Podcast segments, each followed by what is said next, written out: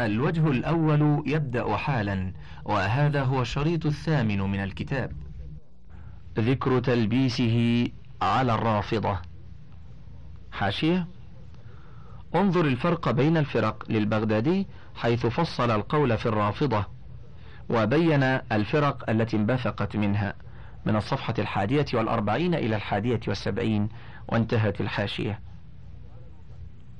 قال المصنف وكما لبس إبليس على هؤلاء الخوارج حتى قاتلوا علي بن أبي طالب حمل آخرين على الغلو في حبه فزادوه على الحد.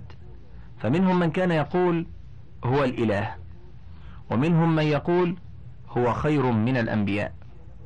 ومنهم من حمله على سب أبي بكر وعمر حتى إن بعضهم كفر أبا بكر وعمر.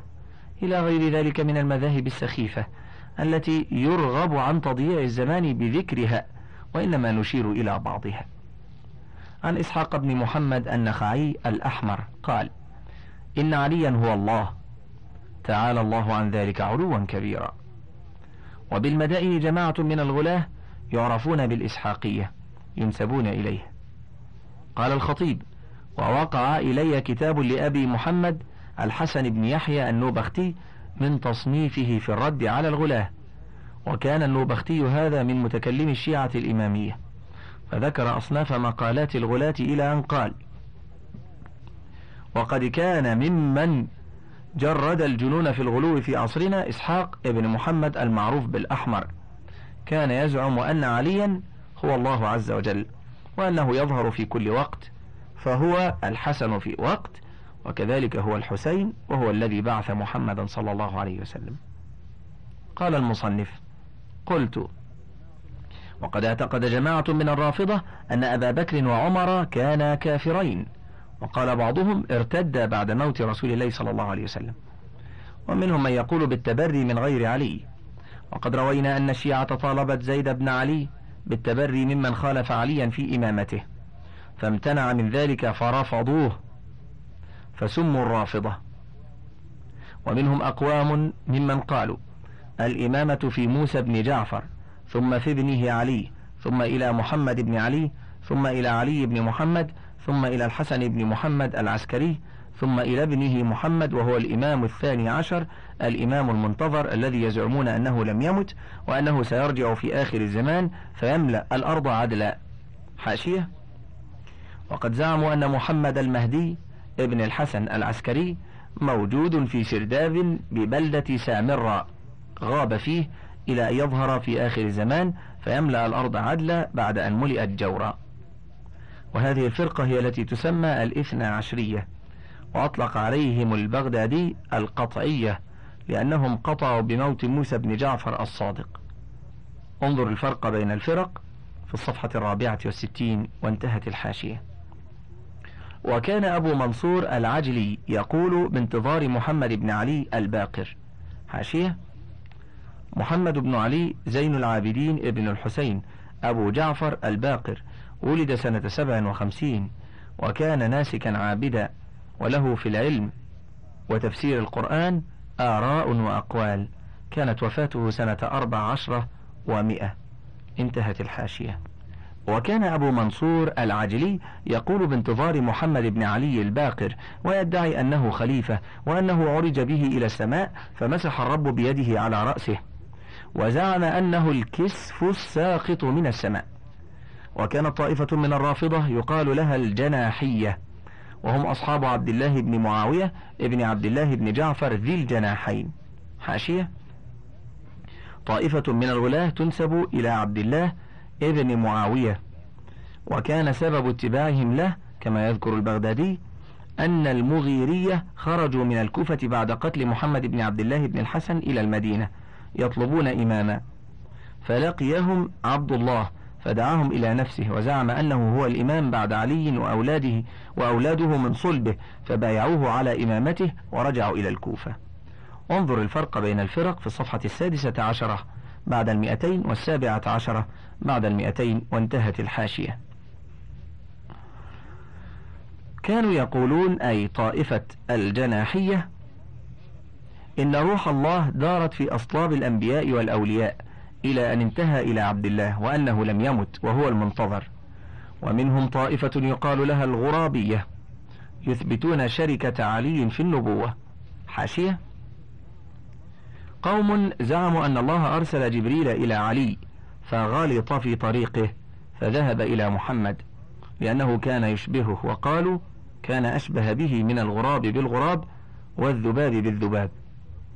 انظر الفرق بين الفرق للبغدادي في الصفحة الحادية والعشرين بعد المئتين وانتهت الحاشية. وطائفة يقال لها المفوضة. يقولون إن الله عز وجل خلق محمدا ثم فوض خلق العالم إليه. حاشية؟ قوم زعموا أن الله خلق محمدا ثم فوض إليه خلق العالم وتدبيره فهو الذي خلق العالم دون الله. ثم فوض محمد تدبير العالم إلى علي فهو المدبر الثاني. الفرق بين الفرق الصفحة الحادية والعشرون بعد المئتين. انتهت الحاشية. وطائفة يقال لها الذمامية. يذمون جبريل ويقولون كان مأمورا بالنزول إلى علي فنزل إلى محمد. ومنهم من يقول إن أبا بكر ظلم فاطمة ميراثها. وقد روينا عن السفاح أنه خطب يوما فقام رجل من آل علي رضي الله عنه قال أنا من أولاد علي رضي الله عنه. فقال يا أمير المؤمنين أعدني على من ظلمني. قال ومن ظلمك؟ قال أنا من أولاد علي رضي الله عنه والذي ظلمني أبو بكر رضي الله عنه حين أخذ فدك من فاطمة. قال ودام على ظلمكم؟ قال نعم. حاشية؟ فدك قرية من قرى خيبر انتهت الحاشية. قال ومن قام بعده؟ قال عمر رضي الله عنه. قال ودام على ظلمكم؟ قال نعم. ومن قام بعده؟ قال عثمان رضي الله عنه. قال ودام على ظلمكم؟ قال نعم. قال ومن قام بعده؟ فجعل يلتفت كذا وكذا ينظر مكانا يهرب إليه. قال ابن عقيل الظاهر أن من وضع مذهب الرافضة قصد الطعن في أصل الدين والنبوة وذلك أن الذي جاء به رسول الله صلى الله عليه وسلم أمر غائب عنا وإنما نثق في ذلك بنقل السلف وجودة نظر الناظرين إلى ذلك منهم. فكأننا نظرنا إذ نظر لنا من نثق بدينه وعقله. فإذا قال قائل إنهم أول أول ما بدأوا بعد موته بظلم أهل بيته في الخلافة وابنته في إرثها وما هذا إلا لسوء اعتقاد في المتوفى. فإن الاعتقادات الصحيحة سيما في الأنبياء توجب حفظ قوانينهم بعدهم لا سيما في أهليهم وذريتهم. فإذا قالت الرافضة إن القوم استحلوا هذا بعده خابت آمالنا في الشرع. لأنه ليس بيننا وبينه إلا النقل عنهم والثقة بهم. فإذا كان هذا محصول ما حصل لهم بعد موته خبنا في المنقول. وما زالت ثقتنا فيما عولنا عليه من اتباع ذوي العقول ولم نأمن أن يكون القوم لم يروا ما يوجب اتباعه. فراعوه مدة الحياة وانقلبوا عن شريعته بعد الوفاة ولم يبق على دينه إلا الأقل من أهله. فطاحت الاعتقادات وضعفت النفوس عن قبول الروايات في الأصل وهو المعجزات. فهذا من أعظم المحن على الشريعة. قال المصنف وغلو الرافضة في حب علي رضي الله عنه حملهم على أن وضعوا أحاديث كثيرة في فضائله. أكثرها تشيله وتؤذيه. وقد ذكرت منها جملة في كتاب الموضوعات. منها أن الشمس غابت ففاتت عليا صلاة العصر فردت له الشمس. حاشية الموضوعات لابن الجوزي في الجزء الأول صفحة الخامسة والخمسون والثلاثمائة إلى السابعة والخمسين والثلاثمائة. انتهت الحاشية. وهذا من حيث النقل موضوع لم يروه ثقة. ومن حيث المعنى فإن الوقت قد فات وعودها طلوع متجدد فلا يرد الوقت. وكذلك وضعوا أن فاطمة اغتسلت ثم ماتت. وأوصت أن تكتفي بذلك الغسل حاشية. الموضوعات لابن الجوزي. الجزء الثالث صفحة السادسة والسبعون بعد المئتين والسابعة والسبعون بعد المئتين. انتهت الحاشية.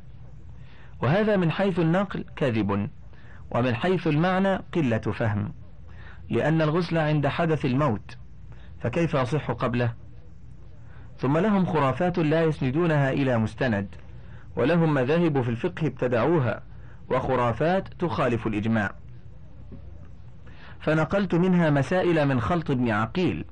قال نقلتها من كتاب المرتضى في من فردت به الإمامية. منها أنه لا يجوز السجود, السجود على ما ليس بأرض ولا من نبات الأرض.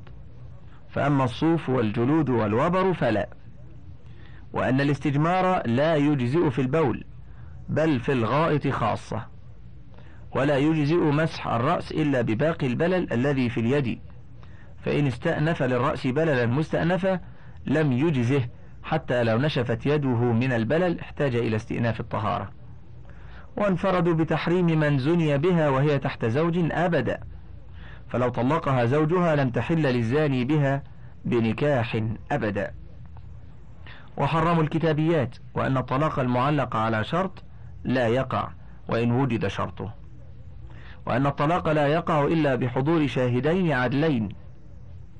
وأن من نام عن صلاة العشاء إلى أن مضى نصف الليل وجب عليه إذا استيقظ القضاء وأن يصبح صائما كفارة لذلك التفريط. وأن المرأة إذا جزت شعرها فعليها الكفارة مثل قتل الخطأ. وأن من شق ثوبه في موت ابن له أو زوجة فعليه كفارة يمين. وأن من تزوج امرأة ولها زوج وهو لا يعلم لزمه الصدقة بخمسة دراهم. وأن شارب الخمر إذا حد ثانية قتل في الثالثة. ويحد شارب الفقاع. حاشية؟ الفقاع شراب يتخذ من الشعير سمي به لما يعلوه من فقاعات وفيه الحد إن أسكر. انتهت الحاشية. كشارب الخمر وأن قطع السارق من أصول الأصابع ويبقى له الكف. فإن سرق مرة أخرى قطعت الرجل اليسرى. فإن سرق الثالثة خلد في الحبس إلى أن يموت. وحرموا السمك الجري حاشية؟ يقال فرس ذو أجاري أي ذو فتون في الجري والمقصود هنا السمك النهري الطويل الذي يسمى ثعبان الماء. انتهت الحاشية. وذبائح أهل الكتاب واشترطوا في الذبح استقبال القبلة. في مسائل كثيرة يطول ذكرها خرقوا فيها الإجماع وسول لهم إبليس وضعها على وجه لا يستندون فيه إلى أثر ولا قياس. بل إلى الواقعات. ومقابح الرافضة أكثر من أن تحصى. وقد حرموا الصلاة لكونهم لا يغسلون أرجلهم في الوضوء والجماعة لطلبهم إماما معصوما. وابتلوا بصب الصحابة رضوان الله عليهم ولعن من لعنهم. وفي الصحيحين عن رسول الله صلى الله عليه وسلم أنه قال لا تسبوا أصحابي فإن أحدكم لو أنفق مثل أحد ذهب ما أدرك مد أحدهم ولا نصيفه حاشية؟ صحيح. البخاري في فضائل الصحابة. باب قول النبي لو كنت متخذا خليلا. الجزء السابع الصفحة الخامسة والعشرين والعشرون. ومسلم في فضائل الصحابة.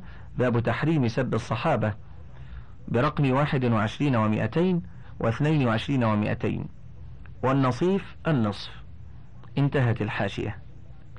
وعن ابن ساعدة عن أبيه عن جده قال قال رسول الله صلى الله عليه وآله وسلم إن الله اختارني واختار لي أصحابا فجعل لي منهم وزراء وأنصارا وأصهارا فمن سبهم فعليه لعنة الله والملائكة والناس أجمعين لا يقبل الله منه يوم القيامة صرفا ولا عدلا. حاشية ضعيف ابن أبي عاصم في السنة برقم ألف. وضعيف الجامع للألباني برقم ستة وثلاثين وخمسمائة بعد الألف وانتهت الحاشية. قال المصنف والمراد بالعدل الفريضة والصرف النافلة. وعن سويد بن غفلة قال مررت بنفر من الشيعة يتناولون أبا بكر وعمر رضي الله عنهما وينتقصونهما فدخلت على علي بن أبي طالب فقلت يا أمير المؤمنين مررت بنفر من أصحابك يذكرون أبا بكر وعمر رضي الله عنهما بغير الذي هما له أهل. ولولا أنهم يرون أنك تضمر لهما على مثل ما أعلنوا ما اجترأوا على ذلك. قال علي أعوذ بالله أعوذ بالله أن أضمر لهما إلا الذي ائتمنني النبي عليه. لعن الله من أضمر لهما إلا الحسن الجميل أخوا رسول الله وصاحباه ووزيراه رحمة الله عليهما. ثم نهض دامع العينين يبكي قابضا على يدي حتى دخل المسجد. فصعد المنبر وجلس عليه متمكنا قابضا على لحيته وهو ينظر فيها. وهي بيضاء حتى اجتمع لنا الناس. ثم قال فتشهد بخطبة موجزة بليغة. ثم قال ما بال أقوام يذكرون سيدي قريش وأبوي المسلمين بما أنا عنه متنزه ومما قالوه بريء. وعلى ما قالوا معاقب. أما والذي فلق الحبة وبرأ النسمة لا يحبهما إلا مؤمن. حاشية. النسمة كل دابة فيها روح وبرأ أي خلق. انتهى. ولا يبغضهما إلا فاجر شقي.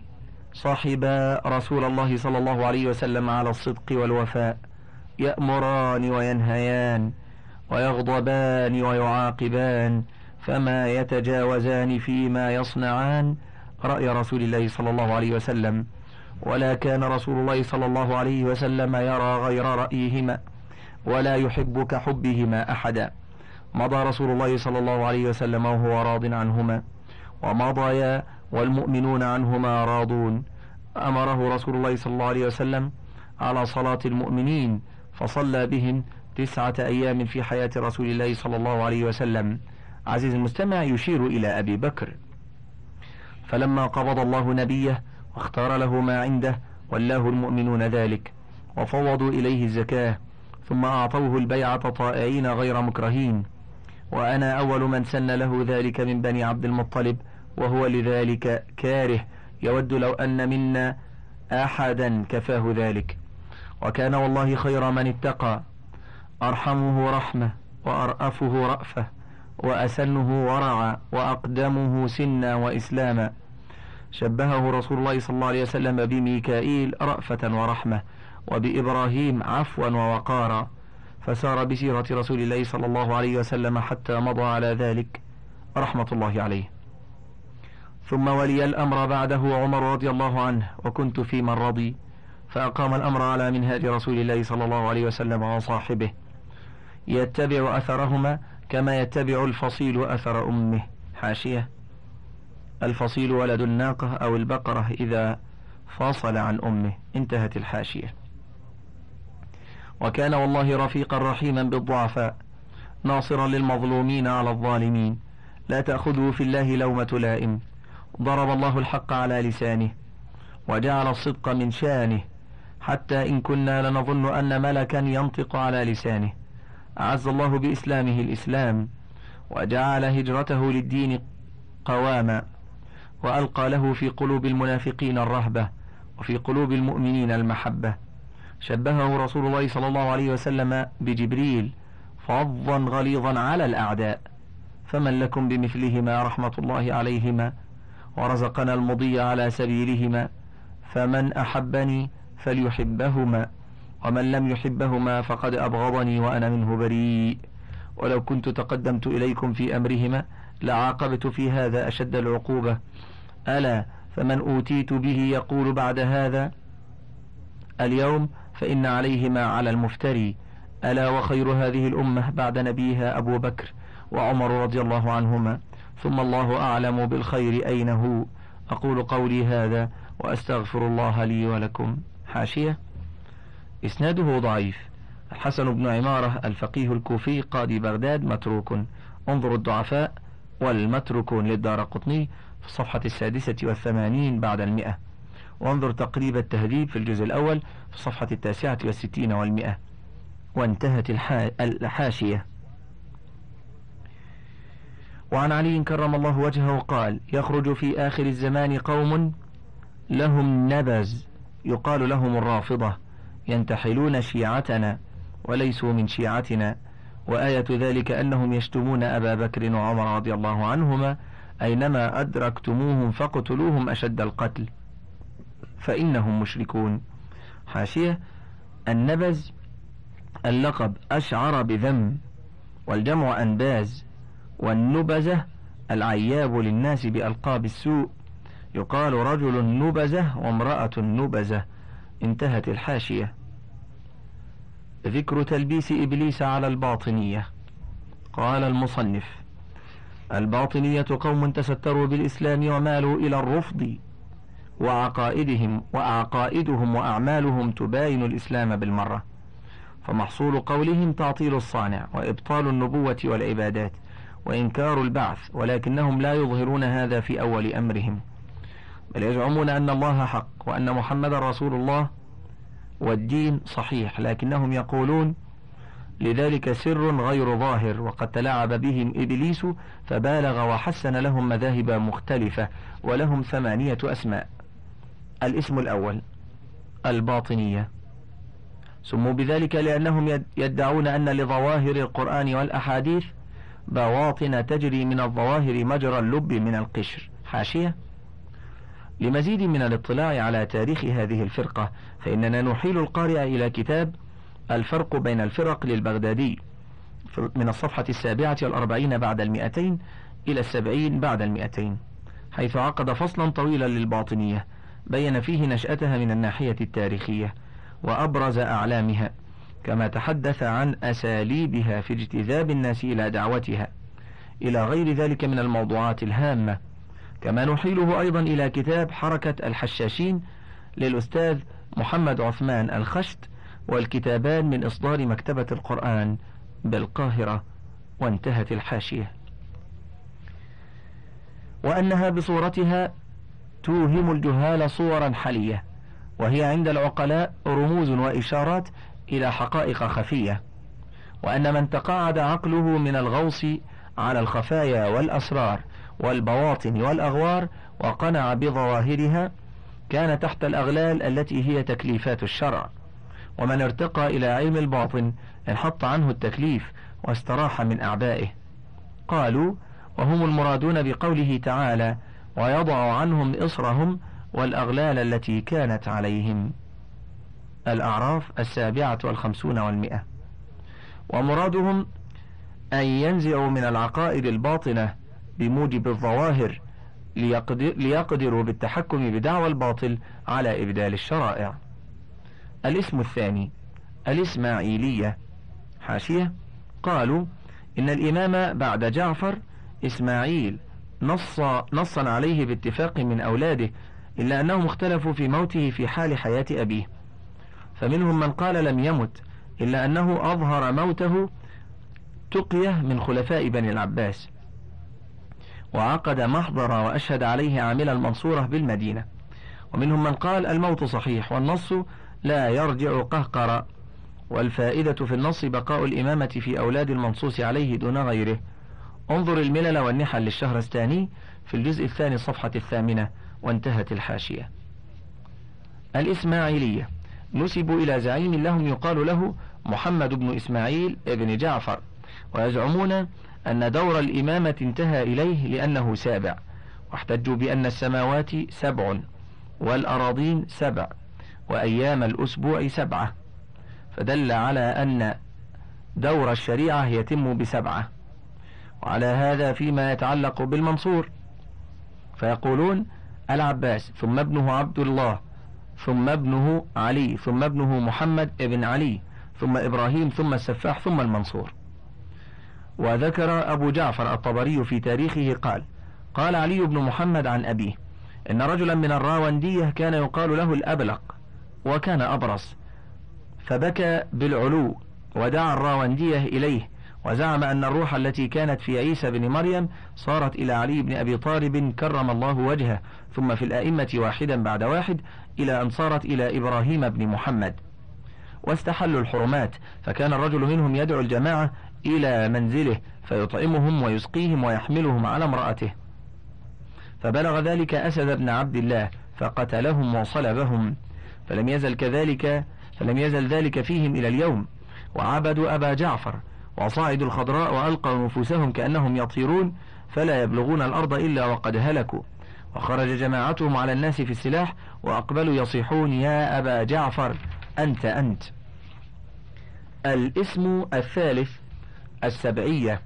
لقبوا بذلك لأمرين. أحدهما اعتقادهم أن دور الإمامة سبعة سبعة على ما بينا وأن الانتهاء إلى السابع هو آخر الأدوار وهو المراد بالقيامة وأن تعاقب هذه الأدوار لا آخر له. والثاني لقولهم إن تدبير العالم السفلي منوط بالكواكب السبعة زحل ثم المشتري ثم المريخ ثم الزهرة ثم الشمس ثم عطارد ثم القمر. الاسم الرابع البابكية. قال المصنف وهو اسم لطائفة منهم تبعوا رجلا يقال له بابك الخرمي وكان من الباطنية وأصله أنه ولد زنا. حاشية بابك الخرمي. إليه تنسب الطائفة البابكية. ظهر في جبل البدين بناحية أذربيجان وكثر بها أتباعه واستباحوا المحرمات وقتلوا الكثير من المسلمين. وصل ابن جرير بعددهم إلى مئتي ألف وخمسة وخمسين ألف وخمسمائة إنسان وكانت نهاية بابك سنة ثلاث وعشرين ومئتين للهجرة حيث أسره الأفشين قائد جيوش المعتصم ثم قتل بسامراء وانتهت الحاشية. فظهر في بعض الجبال بناحية أذربيجان سنة إحدى ومئتين وتبعه خلق كثير واستفحل أمرهم واستباح المحظورات وكان إذا علم أن عند أحد بنتا جميلة أو أختا جميلة طلبها فإن بعثها إليه وإلا قتله وأخذها. ومكث على هذا عشرين سنة فقتل ثمانين ألفا. وقيل خمسة وخمسين ألفا وخمسمائة إنسان وحاربه السلطان. وهزم خلقا من الجيوش حتى بعث المعتصم أفشين فحاربه فجاء ببابك وأخيه في سنة ثلاث وعشرين ومائتين فلما دخل قال لبابك أخوه يا بابك قد عملت ما لم يعمله أحد فاصبر الآن صبرا لم يصبره أحد.